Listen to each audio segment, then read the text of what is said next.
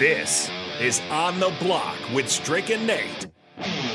Nebraska Basketball Hall of Famer and nine-year N B A vet, Eric Strickland. Strickland for three! And you're going to go out of here as the Big Eight tournament champion. And Hokie Homer turned Husker, Nathan Brennan. Everyone knows that I'm the smartest person here. Coming at you live from the heart of Lincoln, America. On air and online at the ticket f m dot com. Brought to you by Mary Ellen's Food for the Soul. This is On the Block with Strick and Nate.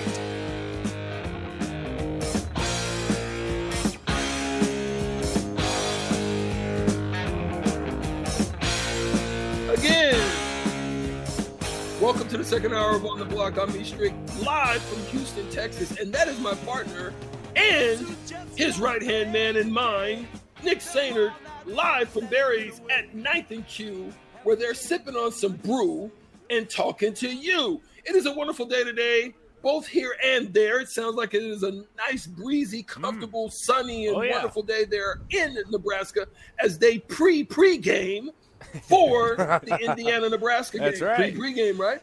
Oh, yeah. And so right now, there's a lot of things going on in the news. Just finished the uh, Tua Tagovailoa uh, segment, obviously dealing with the concussion protocols of the N F L. It is tough.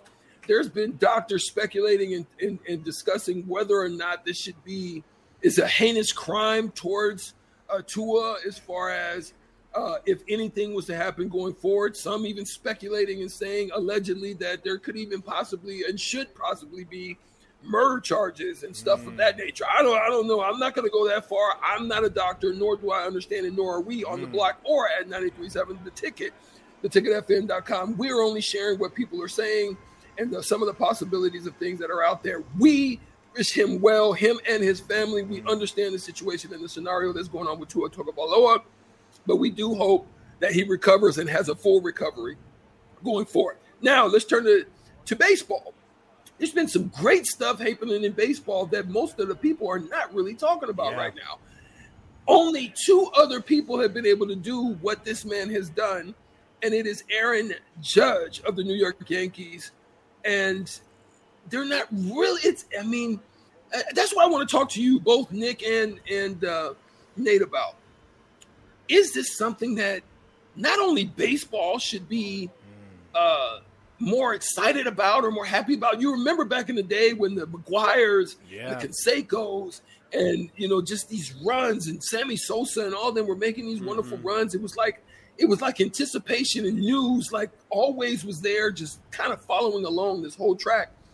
But Aaron Judge is just slowly trekking along and having just a, a phenomenal season of his own. And is it something that we should care about? I'd love to hear your your, your thoughts from both of you. Yeah, Strick, I think uh, not only is this something that we should care about, I think it's something that should be talked about more. And especially if you're baseball, you need to be marketing it more, because I'm going to run this through for you. Uh, it, it's seventy-three home runs. That's currently the record all-time in the year two thousand one. Mark McGwire comes in at seventy in nineteen ninety-eight. Sammy Sosa, sixty-six in nineteen ninety-eight. Uh, in nineteen ninety-nine, the year after they had that home run race, Mark McGwire would hit sixty-five. The same year that Barry Bonds hit the seventy-three, Sammy Sosa would hit sixty-four in two thousand one. Sammy Sosa then again in sixty-three in nineteen ninety-nine. Here's where it gets interesting, because this is when we get into Aaron Judge in twenty twenty-two, like you just said, Strick. Uh, Babe Ruth at that sixty mark in nineteen twenty-seven, and Aaron Judge obviously tied with Roger Maris at sixty-one in nineteen sixty-one and two as well. So, if you take out the McGwire, Sosa, and Bonds, that would mean that Aaron Judge would currently be tied for the lead for most home runs in a single season. And I think what's so fascinating about it is that depending on who you talk to, whether you talk to a baseball purist, whether you talk to maybe part of the younger generation, uh, if you talk to the baseball writers, they certainly would tell you that those home runs at the top don't count, because they've decided to leave those three guys out of the Hall of Fame.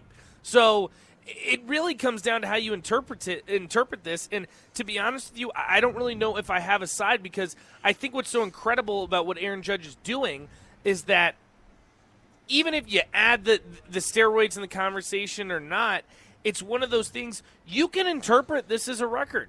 Like, you you can, and it depends. Like, you, you might have to switch it around a little bit, and it might be okay. Like, there's an asterisk next to Barry Bonds, Mark McGwire, Sammy Sosa. That's what a lot of people end up saying. But at the end of the day, this is a feat that people don't see every day.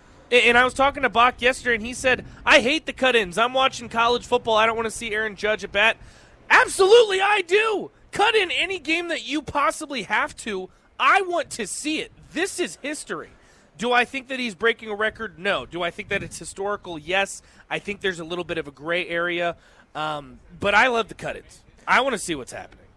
So I'm going to play. Talk a little, to me, Nick. I'm, I'm going to play a little devil's advocate, okay? Because I'm a huge. I baseball. love it. I, I love huge, it. But just for fun, just for fun, um, I'm gonna play a little bit of devil's advocate here, um, because I, it's it's a remarkable feat. Okay, it's a remarkable accomplishment. Obviously tied with Roger Maris currently with sixty-one. Um, he's not gonna get the actual record record like no. we talked about, right? But I, I would not be surprised if he beats uh, or you know tops Roger Maris' single right. season of sixty-two, uh, or with his next home run, I suppose. So then here's the thing, the, the sidebar. The Penn State Northwestern game will feature cut-ins, I read today, of Aaron Judge's at-bats. Good. So they will cut in. That will be the specific game that Aaron Judge, or that they will cut in. Now, here's the thing. History of baseball, here's the thing. So a couple years ago, there were too many home runs in the entirety of Major League Baseball. And this is something to keep in mind while we're talking about this, and home runs come out, come into play. A couple years ago in Major League Baseball, there were tons and tons of home runs. They didn't like that because it take, took away from the integrity of the game. So then what they did decided to do was deaden the baseballs. And in last season, they actually used two different types of baseballs, which then also questioned the integrity of the game.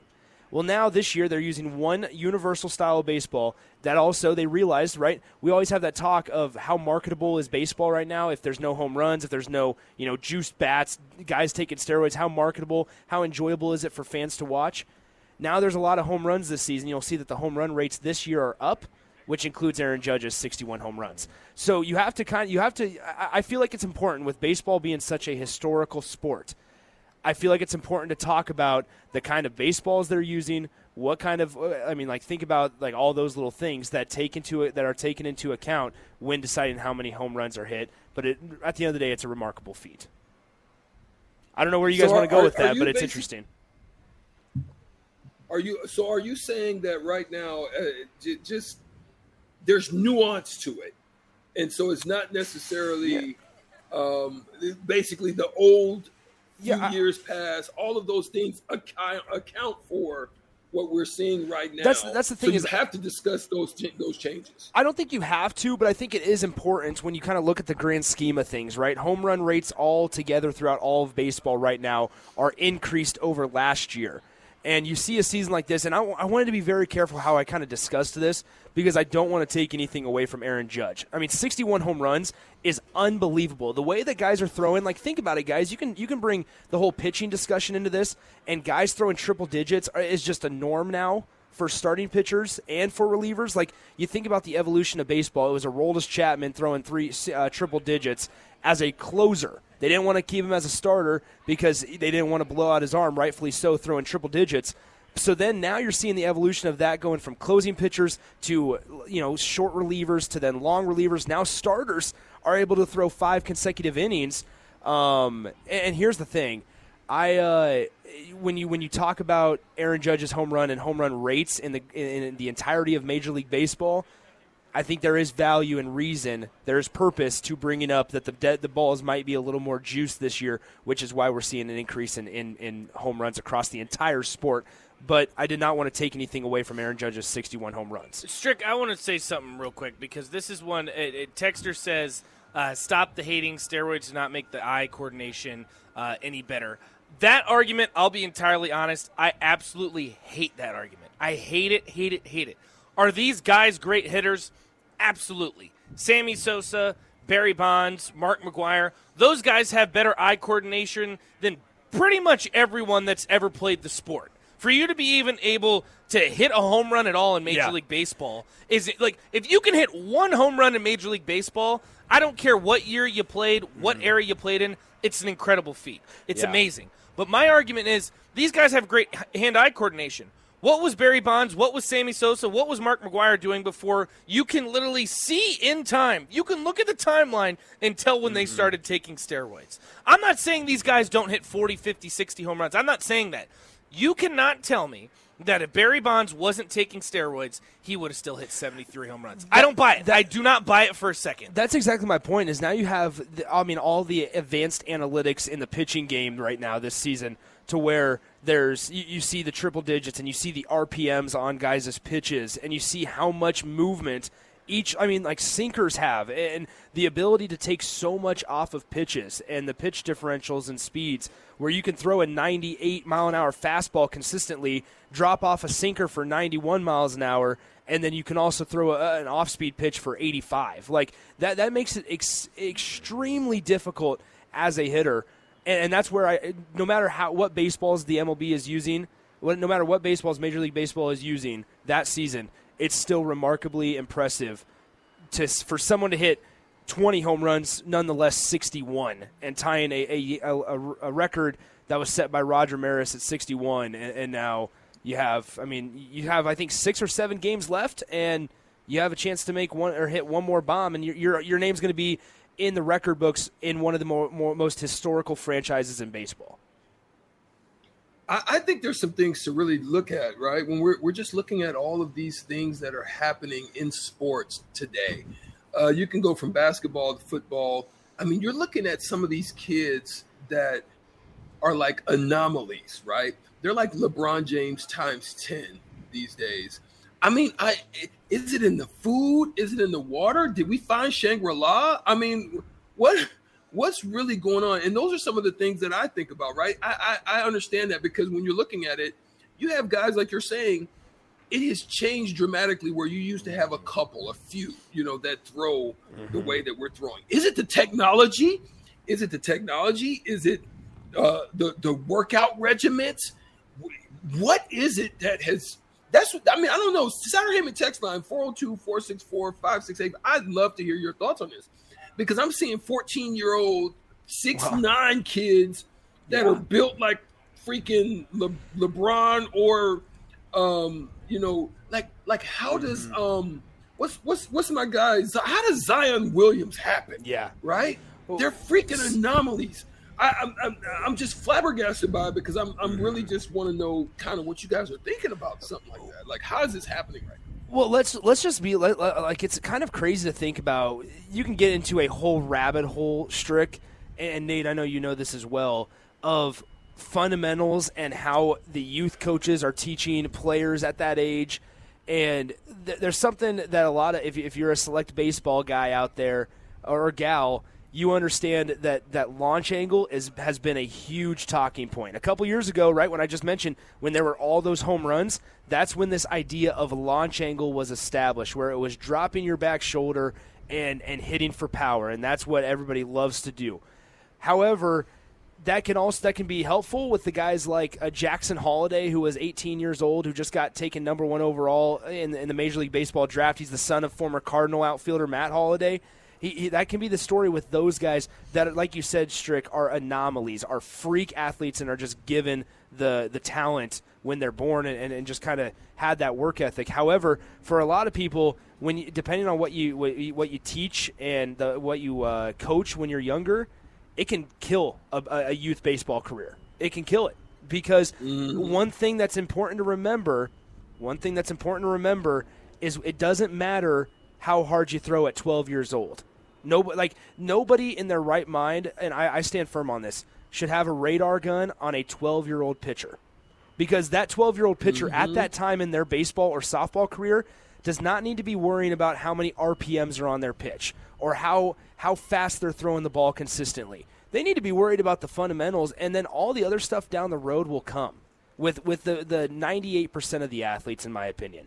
And so it's just kind of yeah. crazy to think about when you can actually kill A, a, a young child or a, a child's baseball career or softball career for that matter if you uh, worry about launch angle, hitting home runs, you worry about practicing five days a week and, hey, hit to this one spot on the net, throw a curveball, destroy your – like there's – I'm passionate about this stuff because I've seen it firsthand day and day, day after day. Well, here's an interesting uh, argument to it, Strick, and I kind of want you to speak on this too because you remember the McGwire, Bonds, Sosa, all that – Uh, we have a couple texters that are saying pitchers were juicing back then too, um, and and then one texter says uh, everyone was juicing back then. It didn't matter who you were.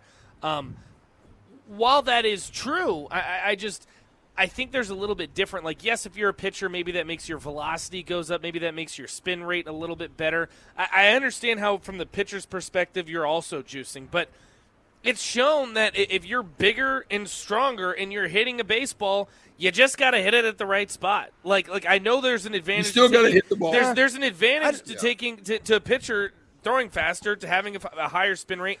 There's the See, advantage for a steroid pitcher too. But when it comes to baseball, that's the same point that everyone's making, is that it's difficult to hit a baseball. No, I, but if you're twenty-five pounds more muscle and you hit the baseball, it's going to go further. I, I disagree. I, I disagree. Nick, because, Nick, hold on. Hold okay. on right there. Yeah, Nick, hold you. that point. We're going to go to a break, and we'll come back and we'll oh, allow you boy. to answer when we come off the break. Um, we got to take a break right now. We're on the block, ninety-three point seven The Ticket, the ticket f m dot com. Come back. We're going to join this conversation because it's it's getting heated. We'll be right back after this.